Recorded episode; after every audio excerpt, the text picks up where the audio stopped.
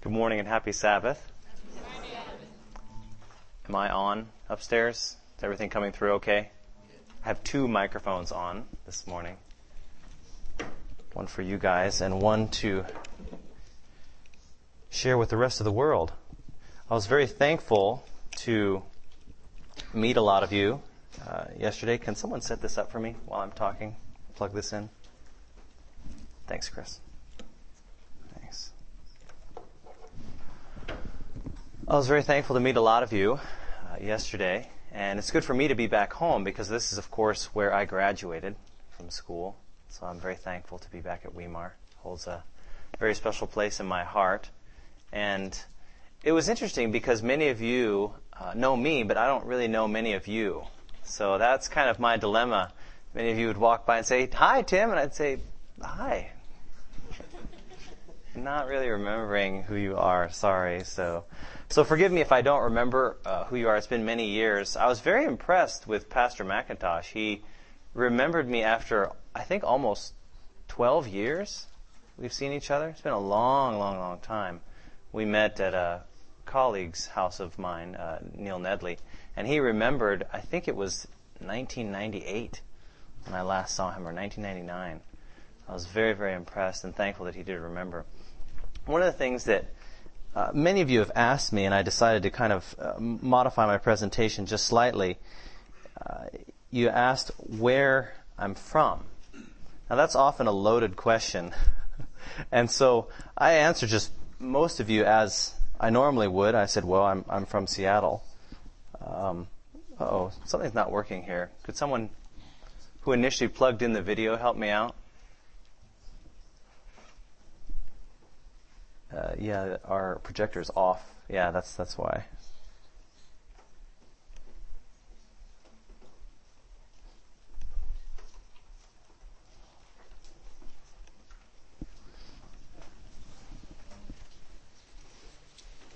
So anyway, many of you asked me where I'm from, which is kind of a loaded question because I say Seattle, and I noticed that you know many of you aren't really happy with that answer. You're not really wanting to know where I'm from but really how I got my last name, which is Riesenberger.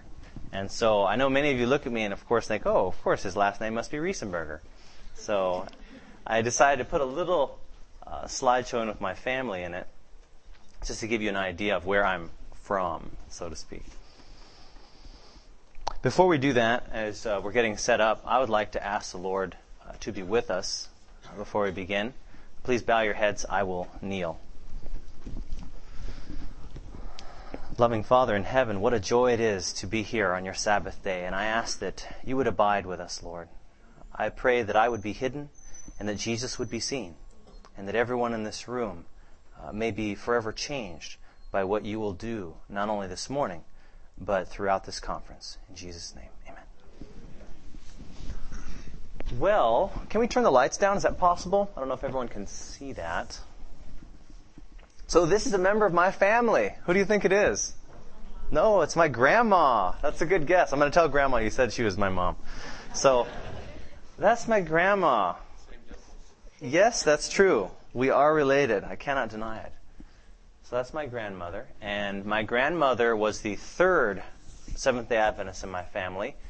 Uh, my father was first, I was next. And it was very amazing because Grandma became a Seventh day Adventist uh, before Grandpa did. I visited Grandma and Grandpa every summer, and when I became an Adventist, I would study every summer with Grandma and Grandpa. And we would kind of go back and forth, and I just asked them to do one thing. I said, Grandma and Grandpa, you don't have to believe me. Just pray and study the Bible together every day. Just make that, make that commitment. And they said, Tim, we will promise you that. And you know, they have not missed in over 15 years. They kept that promise. And when Grandma became an Adventist, Grandpa didn't want her to go to church. So he said, No, you can't go to church. You can worship at home, but um, this going to church thing is just kind of crazy. And eventually, to make a long story short, he ended up going with her at the end of a few months. So she was very persistent and, and didn't give up. The next person is Grandpa and he actually just recently passed away in October. And I was very thankful because the last thing we saw of him was there was a Bible actually right near his chair. And he had been reading that the night before he passed away. Now, he had never opened that particular Bible. He had opened the Bible before, but he had never become a baptized Seventh day Adventist or made a strong profession of religion. Uh, but I don't know what happened in those last moments, but he died just like that in his sleep. His cardiologist said he was healthy as a horse. He had no pain. He had no disabilities. He just went.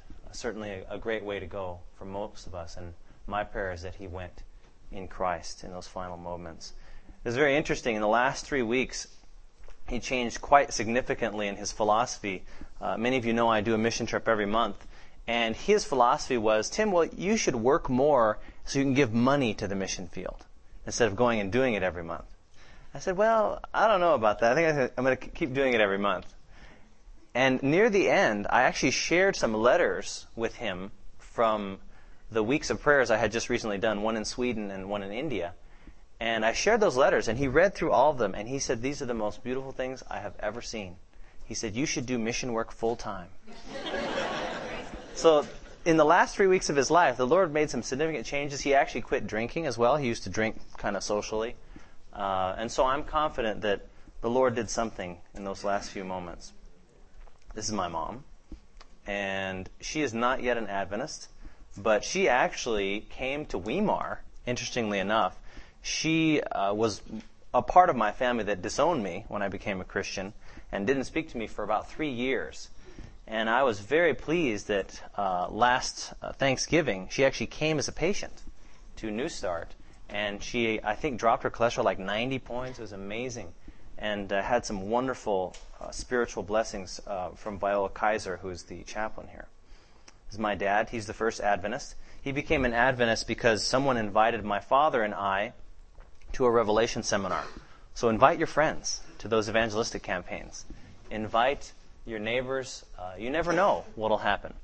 Uh, he became an Adventist first uh, I was introduced to the Adventist church when I was a teenager, but I did not become an Adventist until many years later. This is my sister. She recently became an Adventist, praise the Lord. She was baptized last year at Auburn Camp Meeting, and the next day she flew out with me on my next mission trip. I went to give a Bible camp in Virginia. There were 80 campers. She gave her testimony, and of the 80 campers, 39 came forward for baptism. This is my brother, who's not yet an Adventist, but still praying for him. Uh, he basically never has really made a profession of religion, but uh, the last time I talked with him in Southern California, he was really considering uh, God, and I think that's because he's become a father. Uh, this is his wife, and here's another interesting twist with my family. These are his uh, two sons. Don't they look alike? but as you can probably figure out, there's a, a blend of two races in my family, and sometimes the genetics play a little game with us. Uh, so, okay.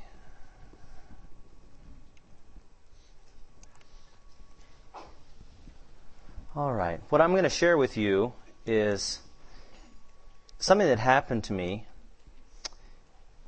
in the mission field. And I want to share a picture, first of all, of the landscape of where we were. Does anyone know where this country is? Oh, wait a minute. Can't see anything. Let me try this again.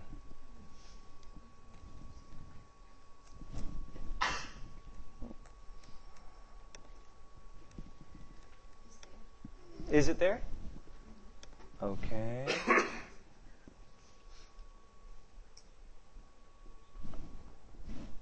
Okay. Let's see.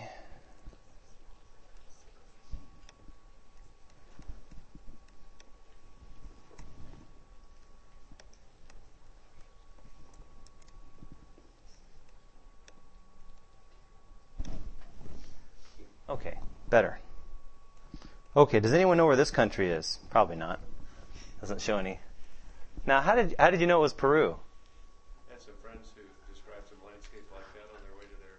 Aha, maybe these are friends that went with me. Yes, this is Peru. This is very true. But this isn't like typical Peru. This is like middle of nowhere Peru. Uh, we were in northern Peru near Chiclayo. I don't know. Have anyone been to Peru or South America? before, a few of you. So I was invited by a friend of mine who's a dentist to go with about 30 uh, different church members on a mission trip. And I was asked uh, to do medical work because I was the only physician there. But I noticed that a lot of our trips were really, really kind of frontier type of work. We went off in the middle of nowhere uh, one day. I'd say we went three hours basically just seeing this uh, to a village that had no running water at all. Well, I take that back. They had running water for like an hour a day, and that's about it. Uh, and they had very little electricity, very little uh, as far as any appliances or technology. And so we just ran clinic, and this is how we ran clinic. This is my office, and basically just uh, not even a roof, I suppose, just kind of partitioning. And as far as equipment, not not really a whole lot of equipment. Uh, basically, I got my water bottle there and get people to have some water. I have a stethoscope, and essentially, I would just try to teach them the principles of health. Uh, this is a man and his wife, and he had had abdominal pain for I don't know how many years. So, very difficult to really um, share with someone concretely uh, what to do, since there's no real you know diagnostic stuff that I could use, no X-rays, no labs. Uh, but you know, you'd be amazed on what just simple information uh, can do for people. Uh, I'd say about 90% of illness, as we know, can be, I think, cured and prevented just with simple eight natural remedies. Uh, many times, though, all I could really do for people is just point them to God, and often I would have a chance to pray with my patients, and I believe that God blesses. He understands that if you don't have resources, I believe that he enjoys that even more because it allows him to work. Because when there's lots of technology and lots of medicines and lots of things and lots of people, there's the tendency to say, well, that's what cured them. But ultimately, we all know that the good Lord is the great physician. And without him, uh, all of our efforts are in vain. This is actually uh, some of the other clinics that were set up, but I basically saw patients, I think I saw several hundred patients during my few days there in Peru. And it was very difficult to pull myself away. Uh, I don't know if you can see, there's actually uh, an area that's actually a little bit more private than most of the places. That's actually the bathroom. And that's about the only place I felt I could get some privacy. So when I went to go to the bathroom, though, uh, I don't know if any of you have noticed in the United States, there's kind of a law where you don't talk to each other in the bathroom if you're a guy. I don't know if you've noticed that. Just, just FYI, if you're a guy, just don't talk to anyone. If you're at the stall, don't look over to the side. Just look straight forward. It's not really uh, considered appropriate in our culture to do that. However, if you're a girl, you can talk all the time. It's probably considered rude if you don't talk to someone in the stall next to you. But I can tell you in Peru, it's a little bit different because I would go and I'd be going to the bathroom and someone would come up right next to me and say, Doctor, una pregunta they started asking me questions. I said, well, wow, why don't you wait till I get back to the clinic and you can get back in line and wait your turn. So, because people would try to cut, you know, because they would meet me in the bathroom and ask their question there. So, uh, didn't really get a whole lot of time alone. One of the things I noticed, though, near the end of my clinic is that all the time there was a, a mom with her kids kind of in the background. They never really came forward at any time but I could hear them kind of talking. And the daughter would say to her mom, "Well, I'm not that serious. I'm, I'm not that severe. You know, there are other people who have more uh, health problems than me. Uh, they should go first. And the mom kept trying to get her to go forward. Oh no, she wouldn't. She was. Oh, I'm embarrassed. And it was very, very interesting. And it was very uh, intriguing to me because most of the people were clamoring to come forward. They were wanting to be first. They were wanting to cut. They would, you know, come to the bathroom if need be to get their question answered first. But she was very, very different from the rest of them. And what I'm going to share is quite possibly the greatest lesson I've learned in my entire life um, from a little girl in Peru. So eventually, her mom kind of puts her hands on her shoulders and kind of pushes her toward the front of the line, and there she ends up uh, next to me. And I think I have a picture of her. That's her right there. And her name is Helen.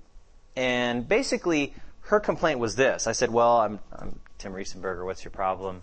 Uh, what's going on? She said, Well, I don't know. I'm not really sure what the problem is. I just know that I can't play with the other kids like I normally would.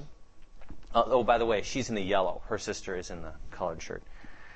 And I feel like sometimes uh, my heart feels like it's racing. It's thumping. And of course, here I am. This is a healthy 15 year old girl, and I'm just kind of laughing to myself. So I get my stethoscope, and as I'm trying to listen to her, heart, I said, well, maybe it's some boy that's causing this. but when I listen to her heart, I hear the worst sound that I have ever heard in my life. And you know, I think she could kind of tell that there was a problem. Because as I was listening to her heart, she started crying as she looked at me. Because I think all the color kind of just drained out of my face. And then all the other members of our mission team, they're like, let me listen, let me listen, let me listen. Because they were always wanting to learn uh, different medical things from me, especially the, there were several people that were pre-med and as well as nursing. And I just listened and listened and listened because I heard the loudest, what we call murmur, that I've ever heard in my life. It's very, very abnormal uh, sounding heart. And I would have her sit down, I'd have her stand up, I'd put her through all the different maneuvers that we would do as physicians to localize where the murmur is coming from. And to make a long story short, uh, she had a large hole through the middle of her heart in the uh, interventricular septum, which is basically a wall that separates two of the chambers of your heart. Now, normally that wall is there so that the right side of the heart pumps blood to the lungs and it gets oxygen, and then it returns from the lungs to the left side of the heart, and then it goes out to the rest of the body.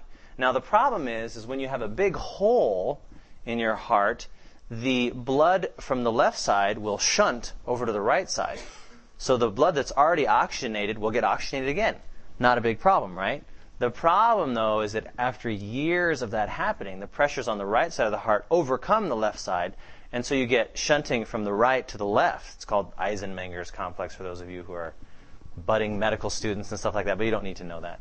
Uh, so what happens if your blood goes from the right heart to the left heart? Can you see what the problem would be with that? What would what would be the problem? You don't get any oxygen. So this girl was not getting any oxygen anymore. And she'd have various spells where she'd be short of breath, she'd have to sit down, she'd feel like her chest was hurting or going to explode, and she really couldn't f- tell what was really wrong. Uh, and that's why she finally came to me. The problem was, is that she would ask me and say, well, okay, um, do I need to drink more water? And I said, no, that's not going to work. Well, aren't you going to give me a cabbage poultice like these other people? No, we're not going to do that either. And, well, what are you going to give me? I said, there's nothing I can do for you. And she was rather sad. I, and I said, really, you, you probably need a new heart. You probably need a, to talk to a cardiologist or a cardiothoracic surgeon, and you probably will only find those in the capital of Peru, in Lima, and they're the only ones that can help you. Uh, I, I can't help you. And so she started crying, and she was a little concerned, and tried to figure out what she was going to do. And she said, "Well, I've never left my village before." And I said, "Well, I'll try to get help from friends of mine, if possible, in the states. See if they can maybe bring you over or send some funds or something. And she said, okay. And interestingly enough, though, uh, I believe that there are many lessons that I learned from her. Because as I looked into Helen's eyes and realized that she needed a new heart, I realized God was speaking to me and telling me the same thing. And let me share with you um, how God began uh, to speak with me. Open your Bibles, please, to John chapter 12, verse 32. John chapter 12, verse 32. It's a very famous passage, and perhaps many of you know it uh, by heart. And I, if I be lifted up from the earth, shall what? Draw all people to myself. Jesus is drawing everyone to himself, whether or not they go to church, whether or not they read the Bible, whether or not they're Adventist, non Adventist, Christian, non Christian, Baptist, Lutheran, Catholic, Shinto, Tao, is from Islam, anything. God is drawing all people uh, to Himself. And the other important truth I realize is in Luke 19:10, and you can take a look there, Luke chapter 19, verse 10. And again, a very simple, famous verse you probably can answer without even looking it up. For the Son of Man is come to seek and to save what? That which was lost. Uh, who is seeking? God. God is seeking for you. And that is the first principle that I realize is that now what are the chances of me seeing this girl out in the middle of nowhere in Peru? Now see, I, I came from Seattle, from zillions of miles away, out in the middle of nowhere to see her and to meet with her and to diagnose the condition that she had. Who do you think orchestrated all that? That was God. And I want you to know that no matter how far away you seem from God, He is seeking for you. And He is making very detailed plans to send you light, hope, and salvation. That light may come in the form of a person. It may come in the form of a book. It may come in the form of a television show. I don't know. But God is seeking for you and I every day. And God sent me that day to Helen. There is a, another concept, though. It's in Revelation chapter 3, verse 20. Because you see, although I came to Helen and the opportunity was there, was there a chance that I could miss her? Well, there's a, quite a big chance. Did she come up to talk to me initially? No, she didn't. She could have stayed at the outskirts forever. Because believe you me, I didn't even get a chance to see half of the people that wanted to be seen. And so it would be very easy to miss her. But Jesus says he stands at the door. What does he do? He knocks. And then what comes after that? Yes, if anyone hears my voice, and what else? You had to open the door. So Helen had to actually hear that God was calling her to respond to the offers of medical help. And you and I have the same response. One of my favorite books is actually uh, another favorite of the chief librarian in the Library of Congress. Anyone been to the Library of Congress? What's so special about the Library of Congress? Yes, that's right. It has every published book. And did you know that the chief librarian there, his favorite commentary on the life of Christ, do you know what it is?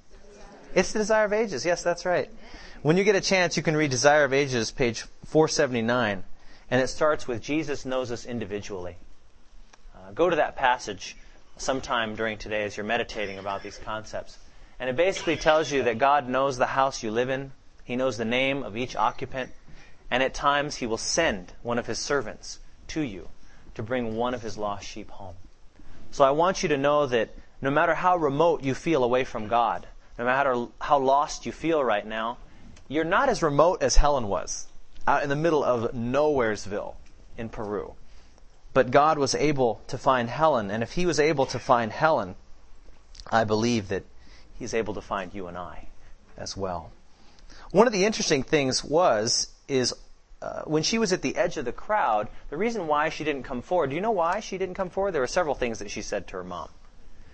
Uh, exact. She was embarrassed, or there's others more serious than me, or you know, uh, well, there's so many people to be seen, and things like that.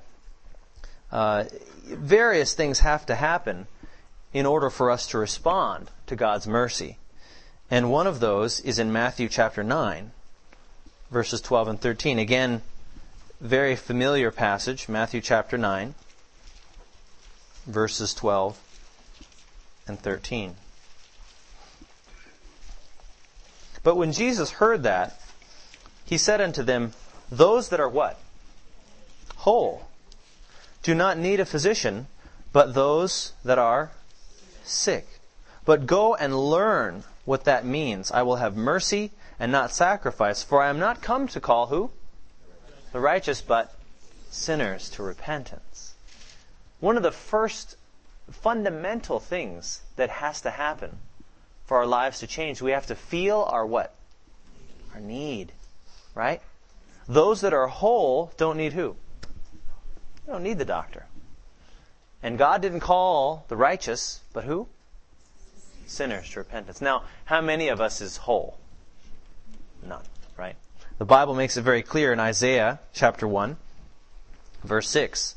Isaiah chapter 1, verse 6. Fairly graphic passage, but I believe it's that way for a reason. Isaiah chapter 1 and verse 6. This describes our spiritual condition. By nature, all of us are children of wrath, Ephesians says. And Isaiah, I think, puts it even more strongly. From the sole of the foot, even to where? The head. There is no soundness in it, but wounds and bruises and what? Putrefying sores. They have not been closed, neither bound up, neither mollified with ointment. Paints quite a picture there, doesn't it? Kind of a stinky picture, maybe. I can tell you that last night um, someone had a sore, uh, and they called me uh, to evaluate it, to see if perhaps they had had a splinter there in it, and that's what was causing the pain. It was a small sore, but just that little sore prevented this person from even walking normally. Now, this is not a description of a small sore. This says the whole body is just one big mass of infection. Putrefying. That's kind of a bad word, isn't it? Putrefying. So we have to feel our need before we can get help from God. Now, interestingly enough, did, did Helen know what was wrong with her before she talked to me? No. Now, I think this is a very important concept. Just because she didn't know, did that change the fact that there was a big hole in her heart? No. You know, you've heard the saying, what you don't know, what? Can't hurt you. But I tell you right now, what you don't know will probably kill you. Whether or not you feel your need of Christ does not change the fact that you do.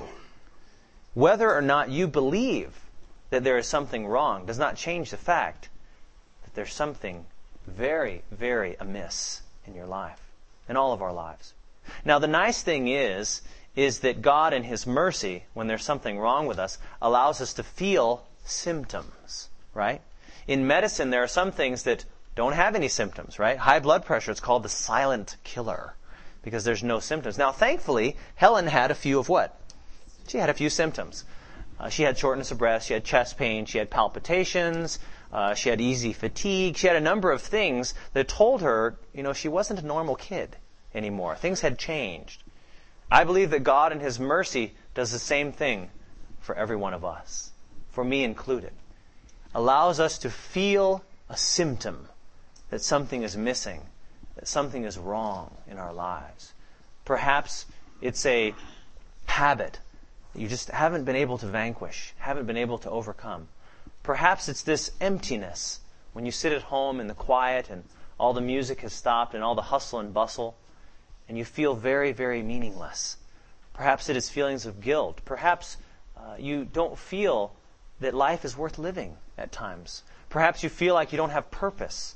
I don't know what you feel, but I can tell you that God was speaking to me at that moment through the eyes of a little girl in Peru, making me feel my need as well as her. And I just pray that if you feel those symptoms, if you seem to recognize that something is wrong, realize that that is God speaking to your heart and that He wants to do the same thing for you as for Helen. Now, the, the very amazing thing, I believe, is this picture right here. Because this picture was taken after I told her the bad news. But before anything was done. I mean, she's still there in her village. I, you know, there's no heart transplant yet. But does she look happy or sad? She looks happy, doesn't she? Now, why do you suppose someone would be happy after receiving such devastating news. Ah, she knows what? At last, she knows what is wrong, right? She's not busy wandering and aimlessly wondering what's going on. She at last knows that there is a reason for why she's feeling empty and hurting and tired and weary. And I believe that there are many of us now in this room that will feel the same. And I would challenge each one of you to listen very carefully as I share uh, probably the most important lessons now that I learned from Helen. She's happy because she knows what's wrong at last. But that's not all that has to happen, right? I think that the new birth experience is much like seeing patients. Much like my work in the ER is the work of conversion, the Holy Spirit uh, on the human heart. John chapter 8, verse 31 through 36. John chapter 8, verse 31 through 36.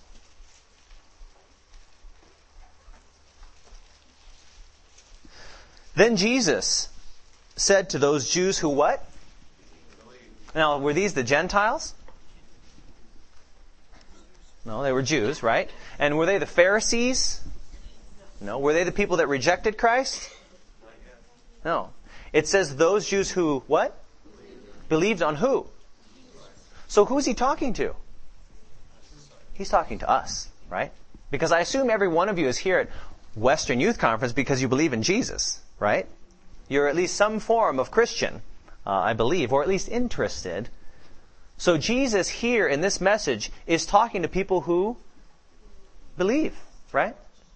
So this is the message that he is speaking to us right now. Then Jesus said to those Jews which believed on him, If you continue in my word, then are you my disciples indeed. And you shall know the truth, and the truth shall what? Shall set you free. Now they didn't like that. Now why didn't they like that? They said, they answered him, we are Abraham's seed, and were never in bondage to any man. How sayest thou, you shall be made free? And what was Jesus' response? Jesus answered him, Verily, verily. I like that. You know, Jesus, when he wants to get your attention, he uses the two verilies. He repeats it twice. He said, I am assuredly saying this to you. Verily, verily, I say unto you, whosoever what? Committeth sin is? That's pretty plain, isn't it? There's no confusion whose side you're on. Jesus said, whosoever commits what? Sin is the slave of sin. If you and I are committing sin in our lives, that's a symptom. Praise the Lord for a symptom. You feel your need. And hopefully, when you do feel that need, you go for the cure as well. Whosoever commits sin is the servant of sin, and the servant abideth what? Not in the house forever. Now, if it says the servant abideth not in the house forever, what does that imply? That he abides for a time, right? I'm very thankful that when we commit sin, we're not immediately extinguished in this life. Because Jesus, by his sacrifice, not only purchases salvation for the righteous, but he purchases time, even for the wicked, doesn't he? Jesus allows us a moment of probation, a window in time to decide which side we will end up on. He says, The servant abideth not in the house forever. In other words, if you do not come to Jesus and you do not allow Him to cure you of your incurable cancer, which is called sin, which infects all of us, you will not abide forever. You will eventually be lost. But who abides forever? But the Son abides forever. If the Son, therefore, shall make you free, you shall be what? Shall be free indeed. Isn't that a very clear passage? Jesus is speaking to Christians, so to speak, which is us, he said, if you commit sin, you're the servant of sin. And you will not live forever. You are living in a window of time, a little moment between life and death. And I have purchased that window for you to be able to be healed. Now, very interestingly enough, when Jesus said this to the Jews, they had a number of options. They could say, yes, it's true, or how did they respond in the passage? Are we slaves? No. We've never been in bondage to any man. They had a number of options on how to respond, and so did Helen, right? Oftentimes, when I'm in the ER and I give someone a diagnosis, they say, well, Dr. Riesenberger, I think I want a second, what? I think I want a second opinion. Could not Helen have said that? Certainly she could have. But that's the beauty of children, isn't it? They are dependent. They are humble. They accept what you have to say. Helen didn't go to medical school for four years. She didn't have that education, and so she wasn't going to ask that. Now, when I trained for residency, I trained at Stanford University, which is an unfortunate place to practice in some ways, because the average level of education of my patients was 17. Now, grade 17 would mean they finished high school, they finished college, and they've already had a year of postgraduate training. That's the average level of education. So many times the patients would come in and say, Dr. Riesenberger, I already know what's wrong. I've already looked this up, what? Online. That's right. And what I need you to do for me is write me this and this and this. And I said, well, you don't need me. See ya. No, I wouldn't say that. But they, of course, would want to use my DEA and my license number to write them their prescriptions or whatever interventions they desired. Oftentimes, we are the same with God. We pretend to prescribe for ourselves and to put on Him our demands and what we want to be done. But in order to be saved, of course, you have to accept the diagnosis of the true physician.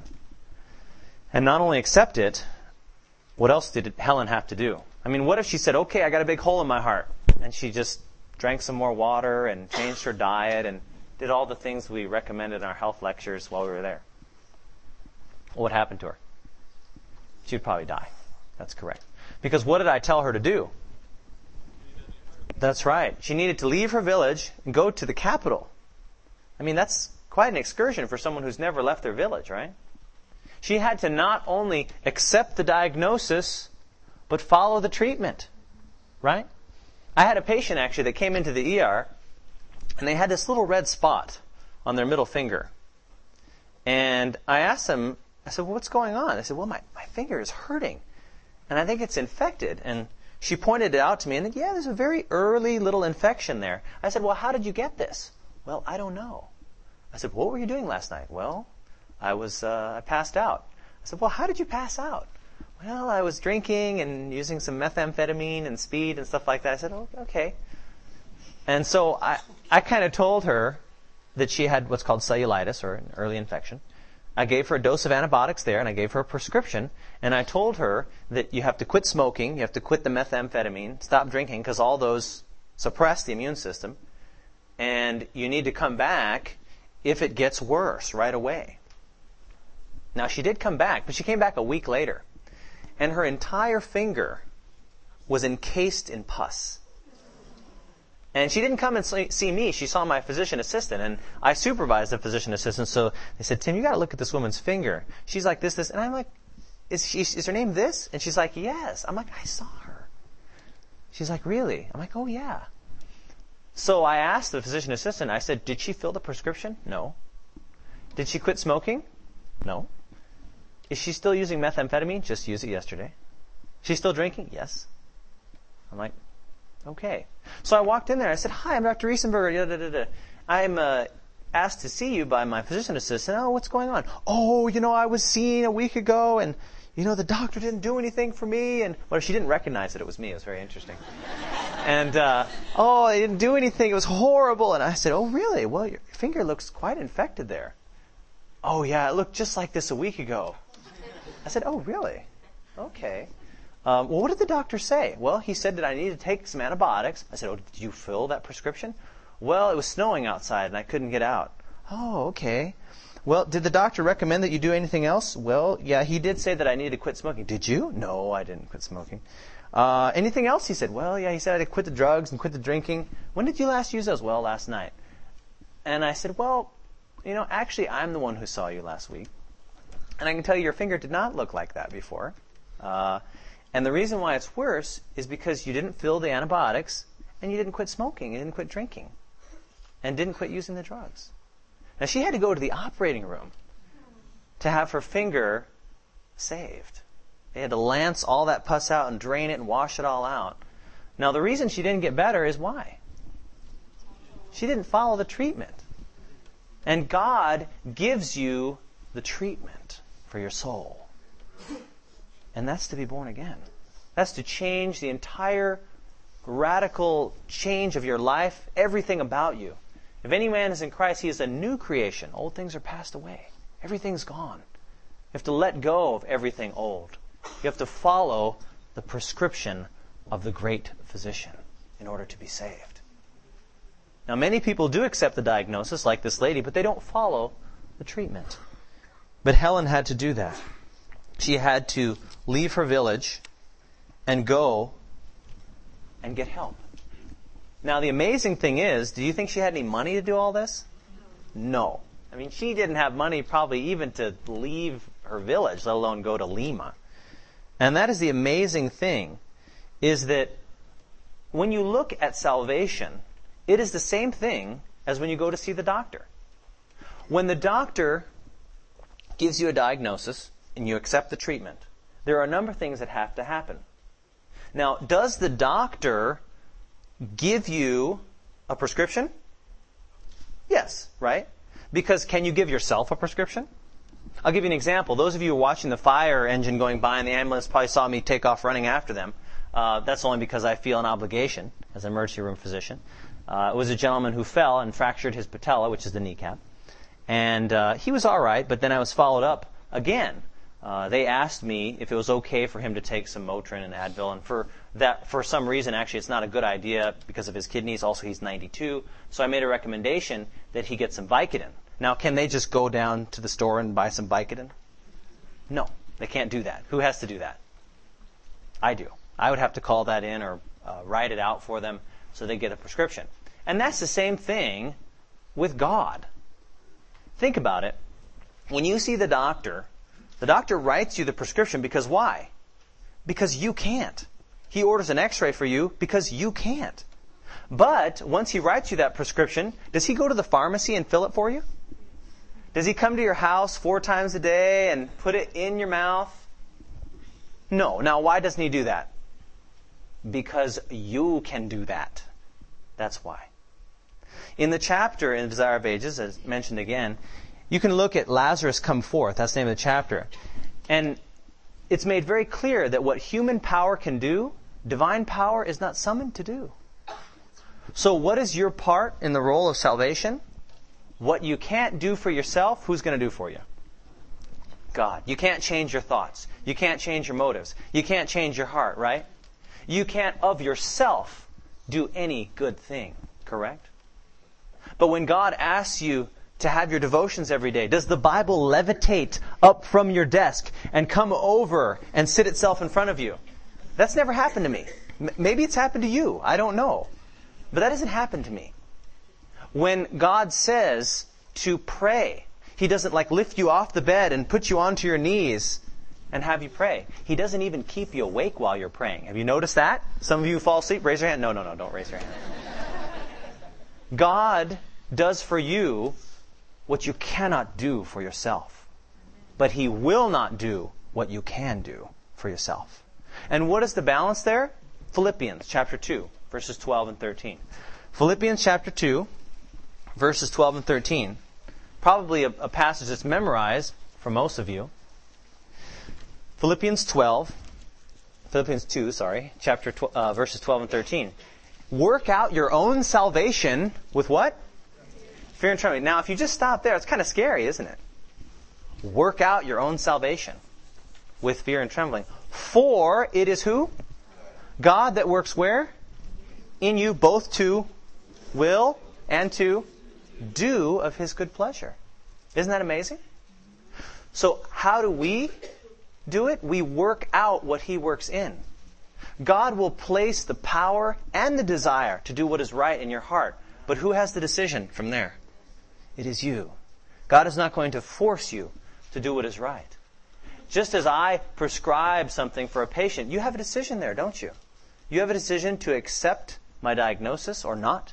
You have a decision to accept the treatment plan or not. And you also have a decision at any moment to stop cooperating with the treatment plan. You can stop taking the medicines at any time. I won't make you, and I won't come over to your house and make you take them. And neither will God. Finishing up, with the rest of this, I'm going to close and, and tell you what actually happened to Helen because I know you're all wondering. This is actually a little farewell. And again, Helen's very happy. I don't know if you can see her. You probably can't. Uh, but she's actually right here, and that's her sister. And they were saying farewell all the way to the bus. We were getting on the bus. That's actually my head. And you can see Helen there waving with her sister. And amazingly enough, even out the window, she actually jumped up and kissed me on the cheek right before I left. She said, Thank you. Thank you so much. But I want to know, let you know that the most fundamental truth in all of this comes at the end of what happens to Helen. Because, as you know, she didn't have any money. So I came back. And I came back to the States and I thought, well, I don't know what I'm going to do with Helen. So I just kind of forgot about that for a little while. And every time when I go to work, they always ask me, well, Riesenberger, where did you go this month? They're always interested in uh, wherever I go on my trips. And so I, I shared kind of the story with various people there in the ER that were sitting around of where I went and the story about Helen. And the next day, one of the ER techs, now not a doctor, not a nurse, this is a tech who probably makes about 10, 13 bucks an hour. She brought an envelope with a thousand dollars cash. And she said, I want you to give this to Helen. She's not a Christian. She's not an Adventist. She doesn't know me that well. I mean, she works with me and stuff like that, but that's about it. And I just realized what the most important truth of this whole story is, and I hope that you never forget it. As I took that thousand dollars and I sent it to Helen, and not only did she get all of her medical treatment, and she's fully fine, she's totally recovered, but she had enough money left over to go to our Adventist Academy. She was baptized two weeks after I saw her, and she went with the extra money and is now, to my knowledge, attending our Adventist Academy. Now, the most important truth I want you to get from this was that I did I pay for Helen? Did Helen pay for Helen? You know, I think the circumstances in which it happened was who paid for Helen, do you think? God paid for Helen. And that's the last truth. Genesis chapter 22, verse 8. Because the good news is that when the great physician gives us the diagnosis that we are lost and we need a new heart, the good news is the treatment, what does it cost us? It's free. That's correct. Salvation is a free gift offered to you and I today. But I want you to know that although it is free for us, it does cost something. And it costs someone. This is a question that Isaac put to his father. What did he say? Here's the fire, here's the wood, but what? Where's the offering? And what did Abraham say? God will provide what? Himself. Now think about that. God will provide who? Himself. You see, because although our salvation is free to every one of us, it is very expensive to God because it costs him himself. And that's where the illustration fails. God provided for Helen out of the abundance of his bounty by placing uh, in the heart of a young girl, a tech in the ER, to give her $1,000. But you see, he can't just take $1,000 or even a million dollars or a billion dollars to pay for you and I. It costs him himself, his own life. And I want you to understand that if you forget everything in this story about being converted, that you would remember that although the salvation is free for you, it costs God Himself to pay to bring you back home. I pray that today you would meditate on the story of Helen and that you would think very carefully and just ask yourself if you feel that weariness in your heart, that emptiness. Perhaps there's a hole in your heart today. And I pray that as you feel your need, that you, like Helen, would follow the steps to be saved and know that God loves you so much that He gave Himself for you. Let's pray.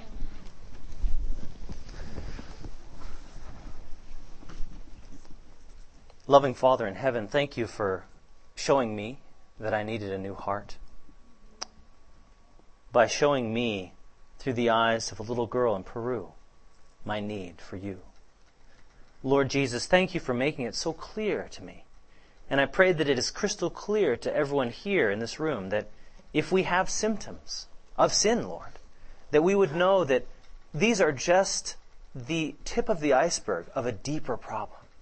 And that we would come to you as the great physician, that we would accept your diagnosis, and that we would not only accept your treatment plan, but follow it with all of our hearts. Lord, thank you that we do not have to change our own hearts. We don't have to change our own thoughts because we cannot, Lord. But you do for us what we cannot do for ourselves. Thank you most of all, Lord, that though it is free for us, that it costs you everything to save our souls. And Lord, for that we are very grateful. I pray right now that if there is anyone within the sound of my voice who wants that new heart, that you would hear their cry. Lord, I, I don't want them to raise their hand or come to the front. You know who they are, Lord. And I ask right now you would do for them what they cannot do for themselves and give them the assurance that you will cure them just as you cured Helen and just as you cured me. Lord, thank you so much in Jesus' name.